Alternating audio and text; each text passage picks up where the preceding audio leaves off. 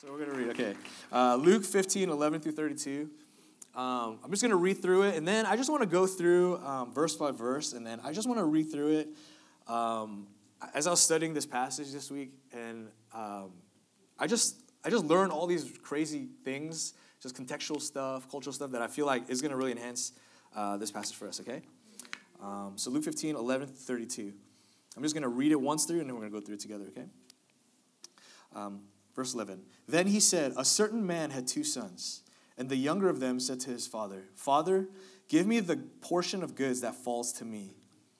So he, the father, divided to them his livelihood.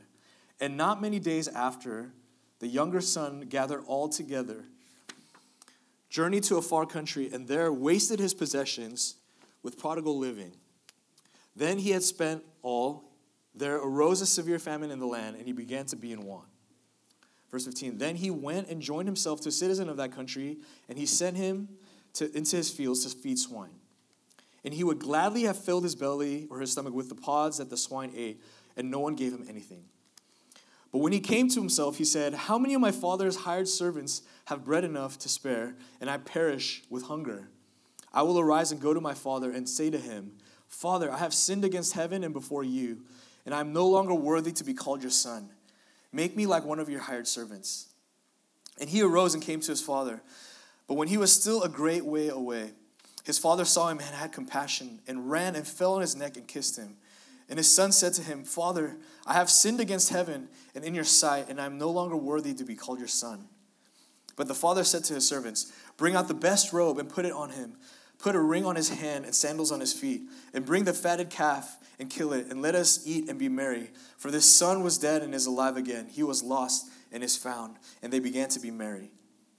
Now his older son was in the field, and as he came and drew near to the house, he heard music and dancing.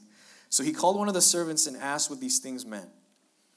And the servant said to him, Your brother has come, and because he was received and, and because he has received him safe and sound, your father has killed the fatted calf. But the older son, he was angry and would not go in. Therefore, his father came out and pleaded with him. So he answered and said to his father, Lo, these years, these many years, I have been serving you. I've never transgressed your commandment at any time, and yet you never gave me a young goat, that I may make merry with my friends. But as soon as this son of yours came, who has devoured your livelihood with harlots, you killed the fatted calf for him. And the father said to him, Son, you are always with me, and all that I have is yours. It was right that we should be merry, make merry, and be glad. For your, your brother was dead and is alive again, and was lost and is found. Amen. Amen. You know, a lot of us have heard this scripture. I, I grew up hearing this story, you know, countless, countless times. Um, but I just wanted to talk again. I feel like it's, it's so good to hear the story again, right? To hear about the Father's heart. And um, before we get into the passage, I just want to paint a picture for you about what's going on. All right, why is Jesus talking about this story? Um, in Luke 15, at the very beginning, it says that all the tax collectors and the sinners drew near to him to hear him, to Jesus. And the Pharisees and the scribes complained, saying, This man receives sinners and eats with them. And so he spoke to his, this parable to them, saying, So this is when he begins to talk. It's because all these uh, Pharisees and scribes are complaining about how he's hanging out with these sinners, right? Um, and so in this story, what we can see is that this father had two sons, and this father um, probably owned farmland, okay? And so back in those days, if you owned farmland, that means you're a pretty wealthy person, okay? And so the farmland, the, the fields were so precious, actually, they didn't actually build a home on the fields, okay? So in my mind, when I read this story, I'm thinking about like, okay, a farm, there's like a farm, like a barn there, and they go out and they work on the fields. But actually, back then, they didn't actually live on that field. Okay, so they actually had a field that they owned, but in a separate place further away, they had these things called insulas, okay? And so what these insulas are are these villages, okay, built up of a community of people. And so let's say you have a you have a field, the father and his family would build a home, okay? And when his sons grew older, they would take a wife, and then they would build a home in the insula, okay? And so you can see as the generations pass, these insulas grows bigger and bigger, right? And so it's a community that lives there, okay? And so I'm just saying that because it's important to understand the story in the context of community. It's not just like, oh, this father had a son and two sons, and the story is happening just between the three of them, right? But it's actually happening in the context of a community. Okay, so when everything is happening, like what you what you have to realize is that like everyone is seeing and watching everything. Okay? And so when I'm when I heard this story before, I'm like, oh, it's like he's in a house, he's talking to his sons. No, it's like everyone can see what's happening, everyone can see what's going on, okay? All right, so verse 11, it says, he says, A certain man had two sons, and the younger of them said to his father, Father, give me the portion of goods that fall to me. Okay, and so the father, he divided to them his livelihood. All right, and so just a little more context the way inheritance worked back in that culture. Okay, if a father had two sons, the older son would receive two thirds of all of his estate, okay, and the younger son would receive one third. Okay, so basically, what the younger son is saying, I'm sure you guys have heard this, like, Father, let's pretend that you're dead, okay? let's pretend that you've died today, and give me what I would receive if you died, right? Basically saying, Dad, I wish you were dead so I could just take what belongs to me, okay? And so now, in in the traditional Middle Eastern culture, this is a very, I'm sure not just Middle Eastern culture, but just any culture, right? This is like a terrible thing to say to his dad, right? And if you study, like, this stuff never happens. Okay, so just imagine Jesus telling this story, and the people obviously understand the culture. And so when Jesus is saying the story about the son who asked this thing of the father, everyone's like, what the heck? This is not like a normal thing that would happen right? And normally, uh, even if a son came and asked for inheritance that way, the father would never do that. He would never give his son the inheritance, okay? But shockingly, even though the father had every right to be upset, to be offended, right? Um, I imagine like to kick him out of his house. Um, he grants him his inheritance, okay? Um, he goes out and he takes a look at his estate and you know, it's not like today where you go to the bank and you're like, um, tell me how much I got. Uh, I got like $100,000. Can you give me like $33,000 and uh, I'm going to transfer it to my son? Right? Like the wealth back then was in property, people, you know, right? Like just like it's not necessarily like cash. So the father has to go. Remember, this is in the context of community. Everyone is watching as the father goes and he's like dividing out his property into a third, right? so the father, he graciously receives all of the insult and the shame, and he divides it and he gives it to his son. Okay? And then verse 13 it says, Not many days after, the younger son gathered all together and journeyed to a far country, and there wasted his possessions with prodigal living. Okay? And so when it says not many days, it, means that the younger son is like in a hurry to get mm-hmm. out of there. Yeah. Okay? And so I'm just imagining this. The father, everyone is watching the father like divide out his possessions. They see him handing the possessions over, right? But the son, he's like trying to get out of there. So I imagine what he's doing is he's like selling off all of the property, right? And so imagine like you live in this village, like you grew up in this village probably. Everyone knows each other, mostly family, right? Even your servants and all their families living here. And then you see the father, he's like dividing his property, gives it to son, and then the son is now selling that property to these people. Okay, he's liquidating all of his property to take with him to live, right? So you just like imagine like the controversy in that community, right? If something like that happened. And so it's not just that he did that and it was crazy, but it's like just so much the shame and the like the father is watching him do all this stuff. And imagine the shame and the guilt. So the son, he gathers everything that he has, he goes to this far country, okay? And when it says far, it, it's, it's not just that he went like 10 miles down the road and he's like living. It's implying that he left the country, okay, and journeyed into a Gentile nation, okay? And that's significant um, because anytime a son takes his inheritance and goes into a, a Gentile nation um, and he spends all of his inheritance there, like that actually, something happens there okay? And so there's this, as I was, I was like so intrigued because this is so, I've never heard this before. Um, there's this thing called a kazaza ceremony, okay? I've never heard of kazaza, okay? The only zaza that I know, we need tomorrow. No, just kidding. Um, That was a Warriors joke, if you didn't know. I just, I just had to slide, you know, have to slide a Warriors joke in there somewhere, always, right? Um, so, Kazaza ceremony um, basically is when a Jewish boy or man, you lose your inheritance to a Gentile, um, they would perform this ceremony. And basically, what it, it's basically a public shaming. Okay, it's a public rejection of you. And so basically, what they would do is, I'm sure you're returning back. All of the elders, everyone in the community will stand outside the gate of that village, and they will take this pot, this clay pot, okay, and as you come, they'll smash it on the ground in front of you, okay, and then they will say to you, This is what you've done, okay? You've broken relationship with us and with this community, and from this moment forward, we have nothing to do with you. Okay? So that's like a cultural thing. So, like, just the younger son knows this. Okay, so he's not like, just thinking like, oh, I'm just gonna take the inheritance and we'll see what happens and maybe it'll work out and maybe no, he knows that when he's doing this, he's separating himself. That the, like when he returns, there's only gonna be Kazaza waiting for him, right? The father knows this, the community knows this, right? So it's like there's levels to this, right? The amount of shame that the father has to feel, like the community is watching and they're like, ooh, you know? And so it's like setting this stage, and then it says he goes there and he wastes his possession on prodigal living. Okay? It's wasteful living.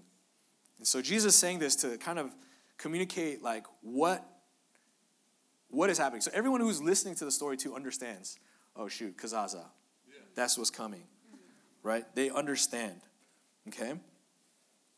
So the son liquidates everything he has. He knows probably never coming back. Okay, and then he lives his wasteful life. He understands reputation with his father, his relationship with the community, all broken, right? It's past the point of no return. Verse 14, it says, When he had spent all, there arose a severe famine in the land, and he began to be in want.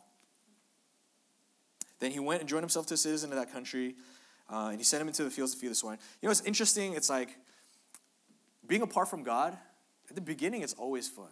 When you're in sin, right? Unless you're not doing it right, right? Um, when you're in sin, it's like, it's fun, it feels good, right? If you're sinning and it doesn't feel good, then there's, you're doing it wrong, right? But there will always come a point. There will always come a point, though, where the famine comes, right? When you begin to be in want. It doesn't matter how great that experience is. Always, there comes a season the famine comes, right? It says that he went and joined himself to citizens of that country and he sent him into the fields to feed swine, right? And so when it says that he joined himself to a citizen, basically what it's saying is he's like tagging along. You know, like, have you guys ever had a friend that's just like, no one really wants him around, but he's just there? Nobody? What? We're, is this, is, were you guys that friend? I don't know. It's like everyone's like, oh, but you thinking of somebody. Um, no, but he was like that dude who's like, you know, hanging around, like trying to catch the scraps, right? He's that dude. He's just hanging around, okay? And in that culture, there's this thing. It's like when you have somebody hanging around with you that you just don't want around you, there's this thing that they do where they, they ask you to do like the lowliest job right? And then they're like, oh, okay, I get the picture. Like, I don't, okay, I, am gonna go, right? But this guy, he's so desperate, they like send him to feed the swine, and he's like willing to do it because he's so desperate, right? Number one, it's like the lowliest job, no one wants to do it. Number two, as a Jew, right, that's like the most humiliating thing because like pigs are considered unclean in that culture, right? And so he's so desperate that he's willing to go do that. And it says that he was so desperate, he would gladly have filled his stomach with the paws that the swine ate, right? Not even just hanging around the pigs, but he would have eaten what they were eating. Like that just kind of shows you, like, how desperate, how just like lowly, how things have turned basically, right? He went from this guy who had a lot of money, like his father was a wealthy man, so a third of that is just a lot of money, right? To now this guy who's like doing this lowly, disgusting thing that no one wants to do. And then it says at the end, like, no one gave him anything, which probably means that he asked, right? And no one was willing to give him anything. Okay? It's interesting because um, Jesus is like telling the story, and I imagine the scribes and the Pharisees, they know the culture, they know the rules. They're like, yeah, he's getting what he deserved. Yeah. Right? They're like listening with that kind of mindset. Verse 17, it says, And when he came to himself, right, is he, he said, How many of my father's hired servants have bread enough and to spare, and I perish with hunger? I will arise and go to my father, and will say to him, Father, I have sinned against heaven and before you, and I am no longer worthy to be called your son. Make me like one of your hired servants. So now the prodigal son, he's like starting to scheme, right? I feel like his, the son was, um, I don't know if, if, parents you have like a child like this, but it's like the son that's always like thinking like, how can I get my way? How can I, like even before like in the beginning of the story, it's like, how can I get all of this money, right? He's like scheming like that. So he's like, eating, and all of a sudden one day he just realizes, dude, like all of my father's servants actually live a better life than me. I know if I go back, Kazaza is waiting for me. Yeah. Right? Um, but he's like so desperate. He's like, but you know what? I won't go back as a son. Maybe if I tell my father, you know what? I sinned against you. I admit what I've done. I accept what you have for me. Just make me a servant. Right? Then my life there is probably going to be better than my life like this, right? And so he rose and came to his father. And we all know this part of the story, right? It says, When he was still a great way off, his father saw him and had compassion and ran and fell on his neck and kissed him. And the son said to him, Father, I have sinned against heaven and in your sight and no longer be called your son, right? So this is the turning point. We all know this part of the story. the prodigal, after he spent everything, he returns. And like I imagine on the way, he's like practicing his speech. He's like preparing himself, right? He knew that he had dishonored the family, he'd insulted them. He knows everything that's happening, okay? And even the people that are listening to the story, they're like, oh yeah, he's gonna get it. Like they already know what's happening, right? They know what the end of the story is. But here's the interesting thing: like Jesus, anytime he tells like a parable, uh, he, it's like there's like a twist, right? It's something that you're not expecting. Um, so the father, this is just what I'm imagining. What I, as I'm reading the story, like I, I imagine, like if if the the culture is that Kazaza is waiting for the son, right? The father knows what the the, the village, how the village is going to treat his son, yeah. right? So the father is waiting, right? He's he's waiting to to see if his son returns. Okay, it's not just like, oh, um, let's just go and see. But no, the father is like standing there, I imagine, waiting, okay? Because he knows that if his son returns, he's to receive the shaming he's to be disowned by this community, right? And so when the father sees him, what does he do? He, he runs towards him. As soon as he sees him, he runs, right? And there's just a couple things.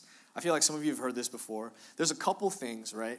So, number one, in those days, it's a very shameful thing for a man uh, to show his legs and to run, okay? It's kind of weird.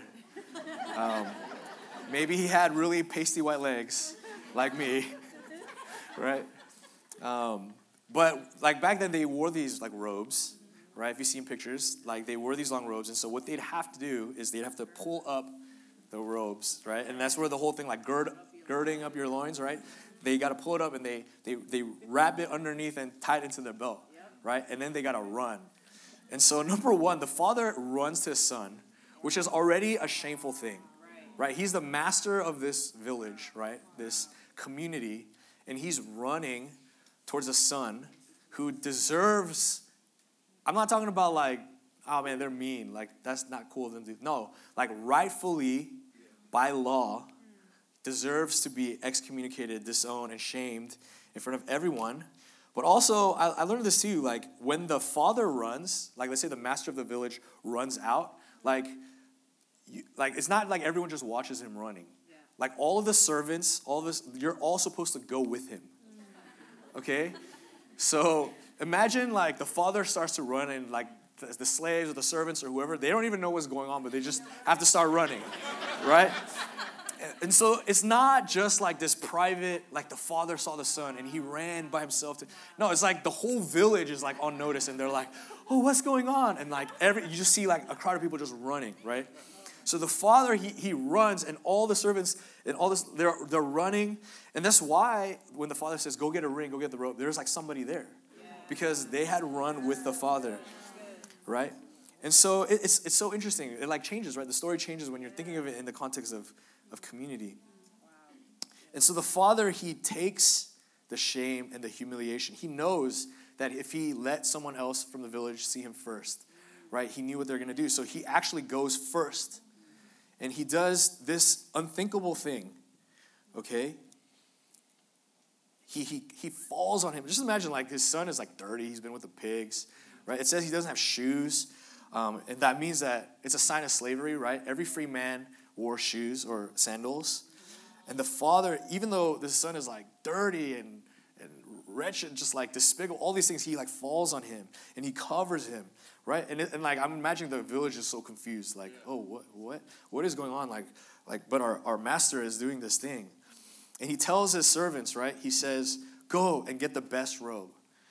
And what does that signify? Usually the best robe is reserved for the master. So it's probably the father's robe, okay, or the guest of honor. He says, go and get the best robe which means what? He's been re- restored to favor.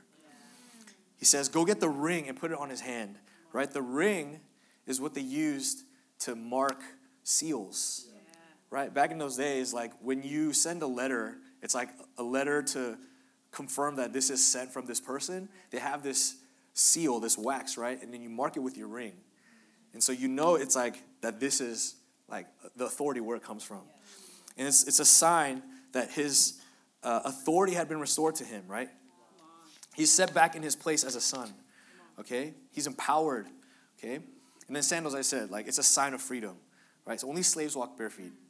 But the Father's returning his freedom back to him.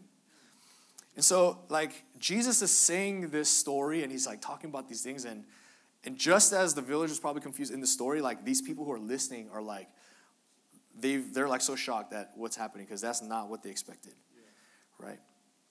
Verse 23, it says, And bring the fatted calf here and kill it. Let us eat and be merry, for this son of mine was dead and is alive again. He was lost and is found. And they began to marry. You know, the, fat, the fatted calf is what they save, usually for the wedding or like a big celebration, right? Usually it's like the wedding of the first son. Hmm. Okay? So that's like what they save it for. But he's willing to take it out and like celebrate. That's like the type of celebration it is. And, and so, you know, it's not just a celebration in the house with the Father and the Son, but it's this whole, the whole community is like celebrating together. And so you see this, what it's supposed to be. It's supposed to be this public shaming, this public humiliation, but the Father turns it and makes it a public celebration, right? A res- restoration, a public restoration of the Son, right? And so now we go to the next part of the story. And it's interesting too because, you know, when I used to read the story before, it was like, oh, here's part one and then here's part two, and this happens after this part. But it's actually like things happening concurrently, yeah. right? So the younger, the older son, like he's there, he's watching everything, yeah. right? Imagine the older son hearing his younger brother say to his father, Dad, I wish you were dead, mm-hmm. right? So that I can get what belongs to me. Okay? Imagine like how the older brother feels. Now imagine being the older brother and now you're working in the fields and you're trying to be a good son. Okay? You're doing what you think the father is like wanting you to do. And you know that this son, like you know about Kazaza, okay? And you know, like, if the son returns, like that's what he should get. And as the older brother, you're like, no, he deserves that. That's jacked up, right?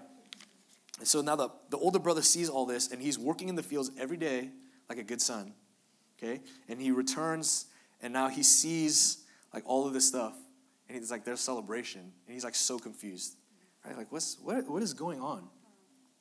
It can't be my, my that my brother's back. Right? So he asks the servant, um, and the servant explains to him what happened. But he was angry and would not go in. And therefore his father came out and pleaded with him. And so he answered and said to his father, Lo, these many years I've been serving you. I never transgressed your commandment at any time and yet you never even gave me a goat that I may make merry with my friends. But as soon as this son of yours, it's not even my brother, this son of yours, right? Who has devoured your livelihood with harlots, you killed the fatted calf for him. he's not wrong. I think if I was the older brother, I'd feel the same way. And so, why was the older brother upset? He was upset because he thought that he was doing the will of the Father, right? He was being a good son, working in the fields, but he felt like he deserved, if he did that, he deserved something, right? See, the younger son, he deserved to receive the kazaza, right? But the son didn't get that. But he thought, as a good son, if he was working in the fields, he should deserve even a goat to celebrate, right? It sounds, it makes sense. I totally understand. But why would that make him upset in this situation, right? It's knowing fully well that his brother deserved this thing, right? He felt like he actually deserved more love from his father than his younger son. So what he's doing is he's saying like, this younger son did all this stuff, right? Disrespected you, he shamed you, humiliated you in front of everybody. Now I'm doing this good thing, right? I'm being a good son. Like, why are you showing more love to your younger son than to me, right? He believed that he should have been compensated for something, right?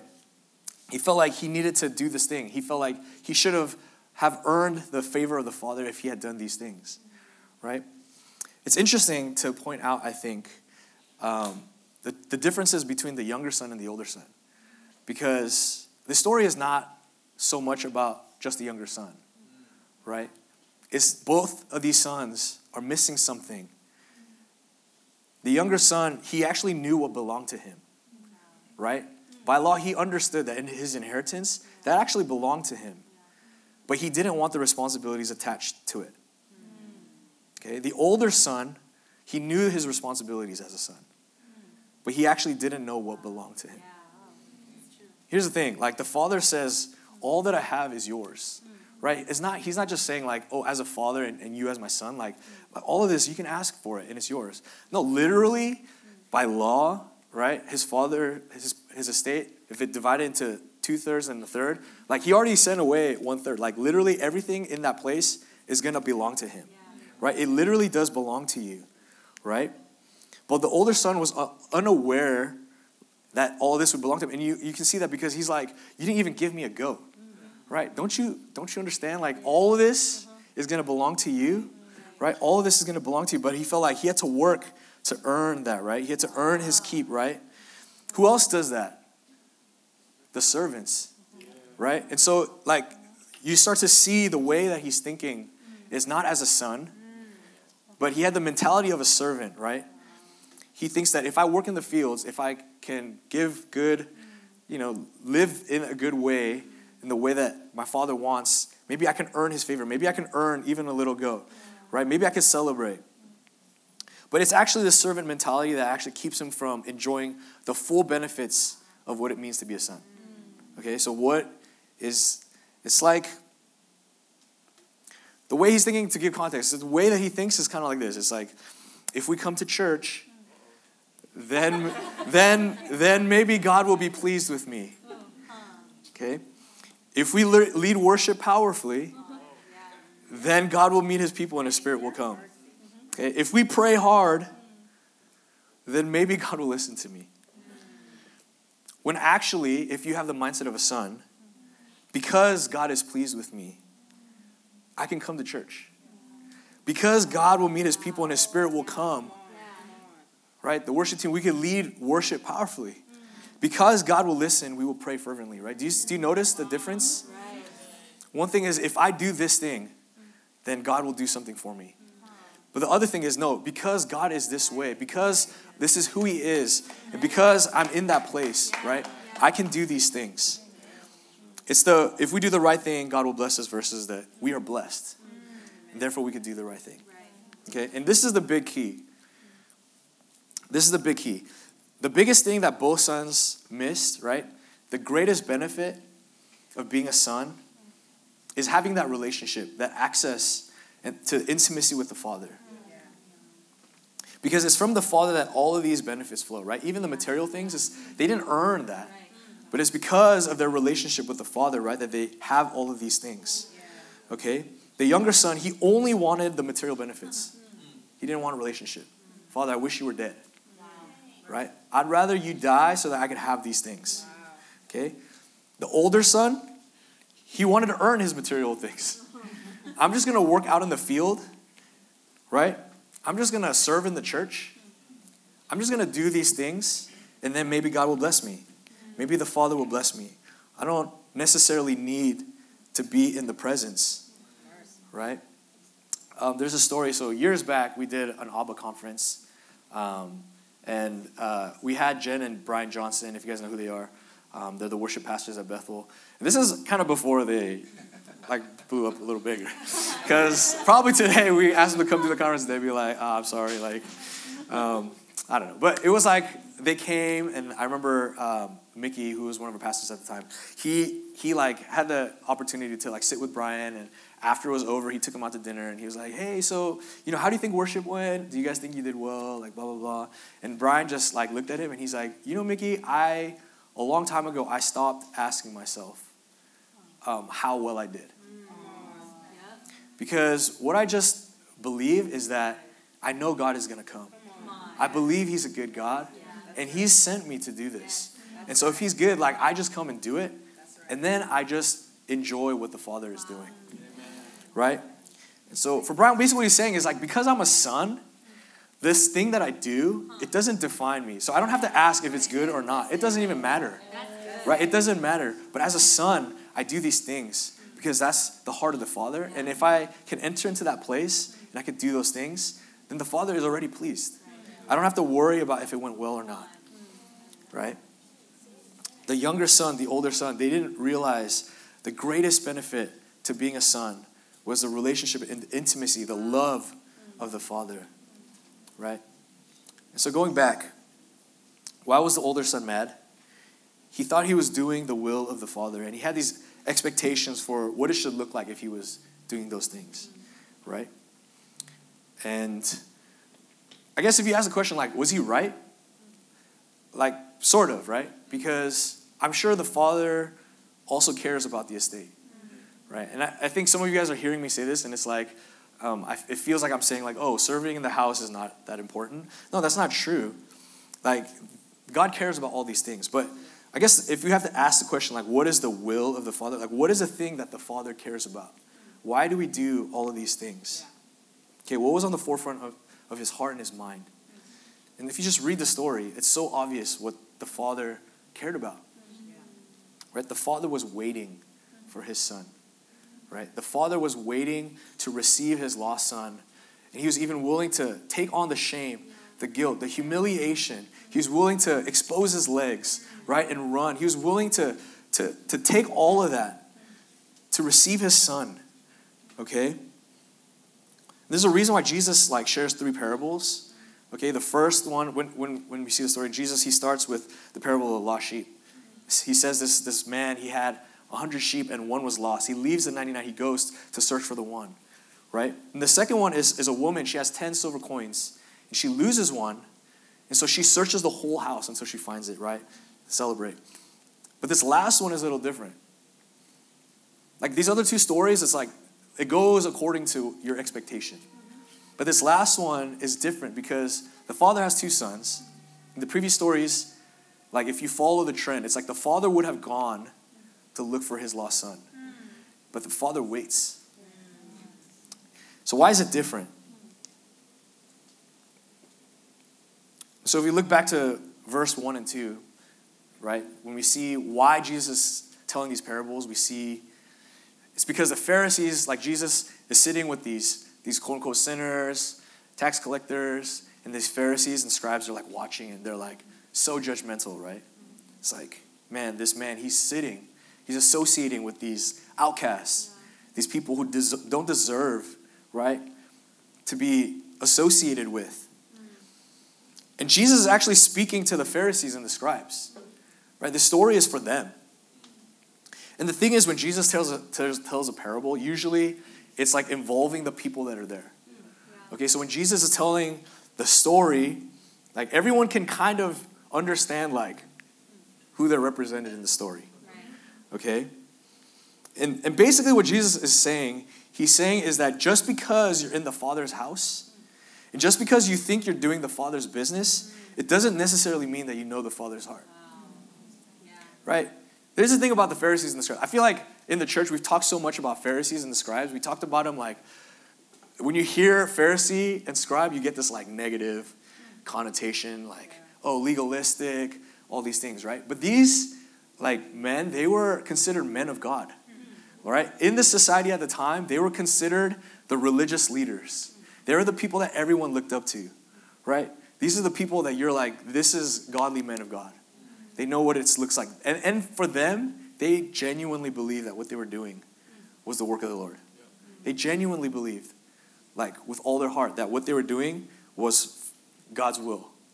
Right? But Jesus is saying, like, just because you're in the house, just because you you think you're doing the Father's business, it doesn't mean necessarily that you know the Father's heart. Right? And this is another thing, too. I mean, it doesn't say in the scripture, but this is what I'm like thinking. Like when Jesus is talking and he's speaking to the Pharisees, he's also speaking to his disciples. Right? In Jesus' perfect world, like I imagine if this story happened in the way that Jesus would have wanted, okay, what would the older son do? I imagine the older son would go and look for his lost brother. Right? The older brother would know his father's heart so much that he would go. He'd be like, Father, I'm to be the one to go. Right? Because I know this is what you want. Right? And how do I know? Like, where do I get that from? Jesus is the embodiment of the Father's love. When Jesus came, right, he came, the Father sent him, right? And Jesus laid his life down so that we could know him, so that we would we would know he covered our sin and our shame and our humiliation and he gave his life and he went so that we could have life right jesus is the embodiment of the heart of the father right and i feel like this connects with like the four commandments that jesus says the first one the greatest commandment he says what love the lord your god with all your heart mind and strength right and the second is like this love your neighbor as yourself okay and then later he kind of switches it up he says a new commandment i give you right? Love. Love one another as I have loved you.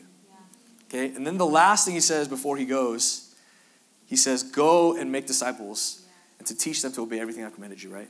So he goes from love God, love people, and then he says, Love actually like I love. And then he says to go. Right? And when I when I like take all of those things, like I see the heart of the Father, you know, coming through those commandments right? And what he's saying to his disciples is, you know, like, they don't know this yet, but pretty soon I'm not to be here. And what am I calling you to do? Is to be the older brother, to share the good news that the Father, He loves you, He's waiting for you, right? He's, he's waiting and watching for you to turn. And that if you repent and turn, right, that the Father will run after you, He will cover you, right? If you follow after Jesus, you can have this relationship. Mm. You can have this closeness with God. Mm.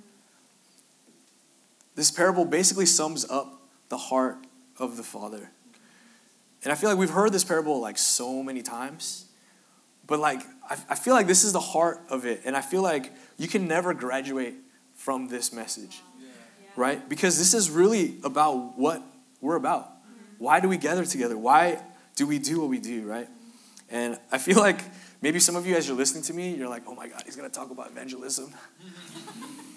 I just don't do that. Evangelism. Right, you're like, I'm an introvert and I can um, collect the offering and um, I don't like talking to people.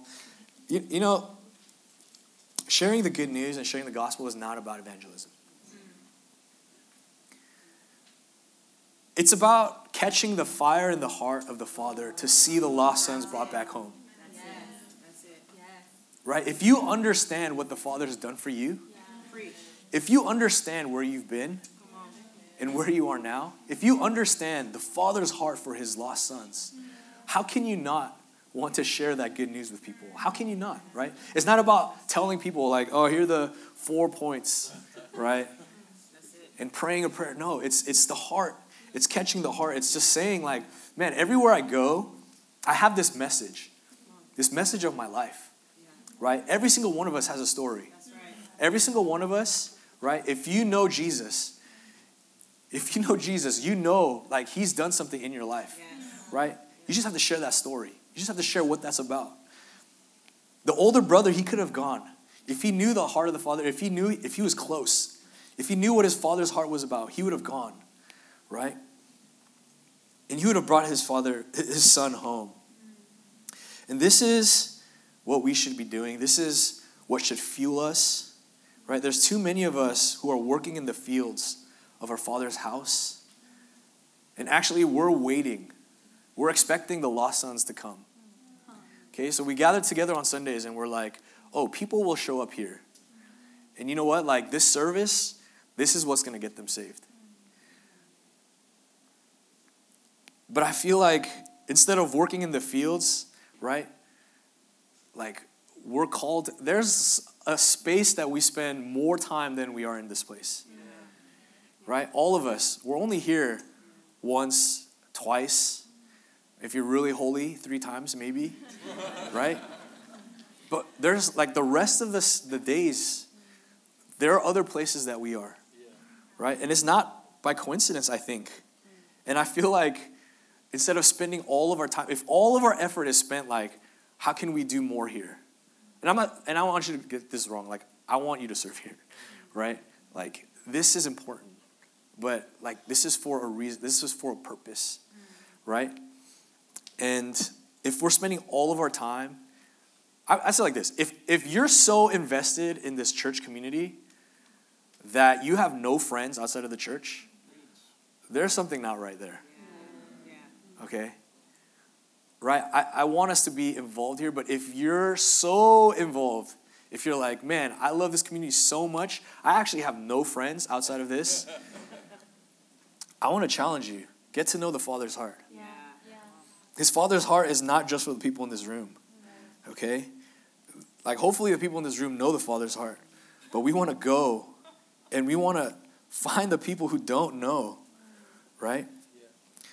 Can you imagine in this story on with this. Um, and I guess, Gabe, if you want to come and play. Um, on this, like, can you imagine if in this story, the older brother went and um, searched for his lost son? Can you imagine if there were two older brothers and they went out and looked for the lost son? Can you imagine if there was three or four? Can you imagine if the whole community they saw the father and they saw him watching and waiting for his son. And instead of kazaza, what they actually did was went out and looked for the lost son. Can you imagine how different that community would have looked? Now imagine this house. You know, we've talked about like what this season is about. Can you imagine as a house if there was one person that you know the Lord has put in your heart, and you're going out every week trying to get that lost son, trying to talk to. I'm not saying salvation is our job, but I'm saying pursuing. When you know the heart of the Father is to share that love, right? Imagine if every single one of us we went. Can you imagine how different it would be? Right? Can you imagine like if you're so invested and you and you and that person comes to know Jesus, right? Comes to know the Father's heart. Like, imagine the celebration. Now, imagine like all of us are celebrating together, right? How different it would be. And I really believe that God is calling us in this season to, to, to know His heart. Yeah. And, I, and I'm not saying like we shouldn't do this church service well. No, but like to understand like why do we do this? Yeah. Why do we do what we do? You know, I really believe that in this season, we're going to see lost sons come to know the Father. And it's not going to be because they come here into this place, but it's because each of us, we're going to go carrying the Father's heart, carrying the message of His love. And we're going to see God encounter His sons and His daughters out there, right? And we're going to bring them into this place. And as a family, we get to celebrate. Amen? I really believe that. Why don't we, um, why don't we rise to our feet and I'm going to pray for us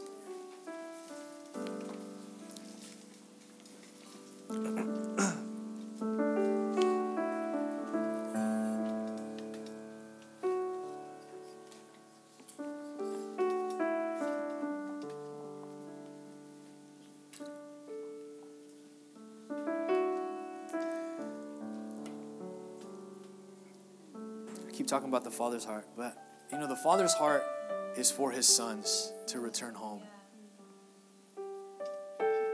You know, for some of us, we can get so caught up with the housekeeping stuff, the working in the field stuff. We actually lose sight of the Father's heart. And I feel like the only way for us to recapture the Father's heart is to understand how deep the Father's love for us is. For you. To remember that we were once the younger son, right? To remember that what Jesus did on the cross was for me.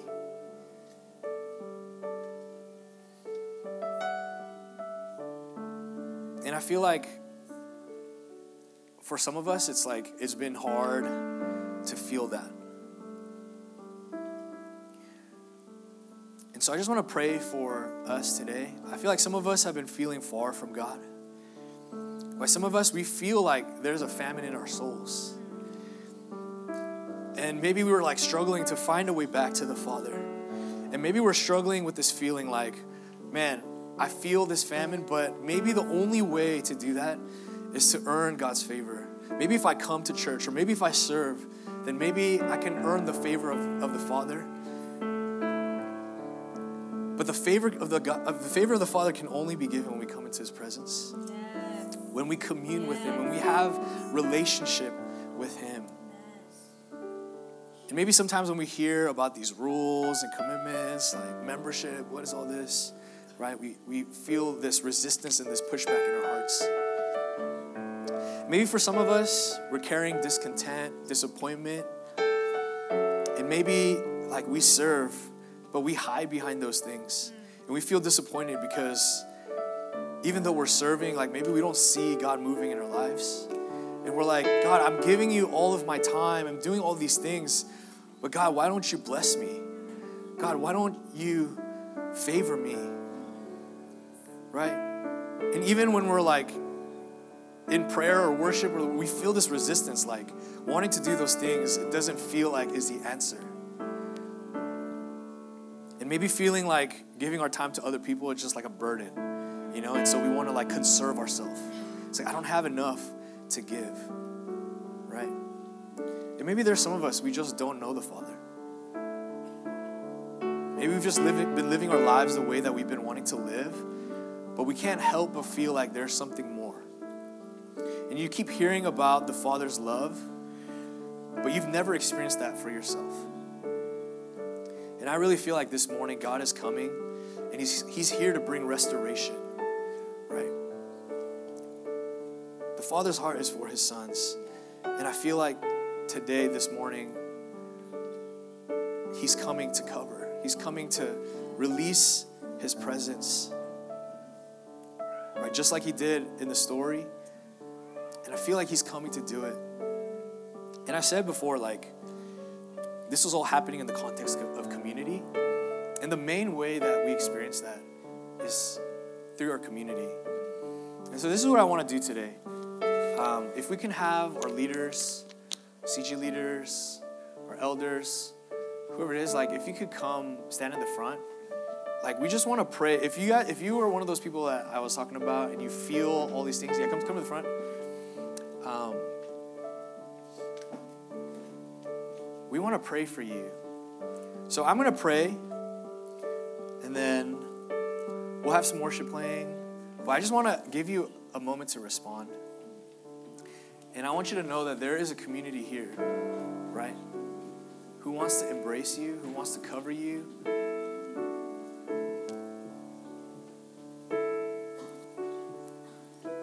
So, God, um, I just. I just thank you for your love towards us. It's just not enough that you're a loving father. It's not enough that you have great love. God, that great love, it only means something if it's for us. And God, I thank you that your love, it's for us. God, and, and this morning, God, you're pouring your love out in this place. God, you're pursuing the hearts of your sons and daughters. And maybe there's a, there's there are, are, are people here who just don't sense you, who feel discouraged, who feel distant. God, I just pray that you would just pour out your love to them. God, that they would feel the embrace of their Heavenly Father. They would feel their Father's arms reaching for them. God, would they know how deep and how wide your love for them is? God. And God, for some of us, God, I pray that you would reveal the Father's heart to us. God, that you want to see lost sons returned home. God, give us a burden. God, give us a burden for your sons, God. Give us a burden for your heart.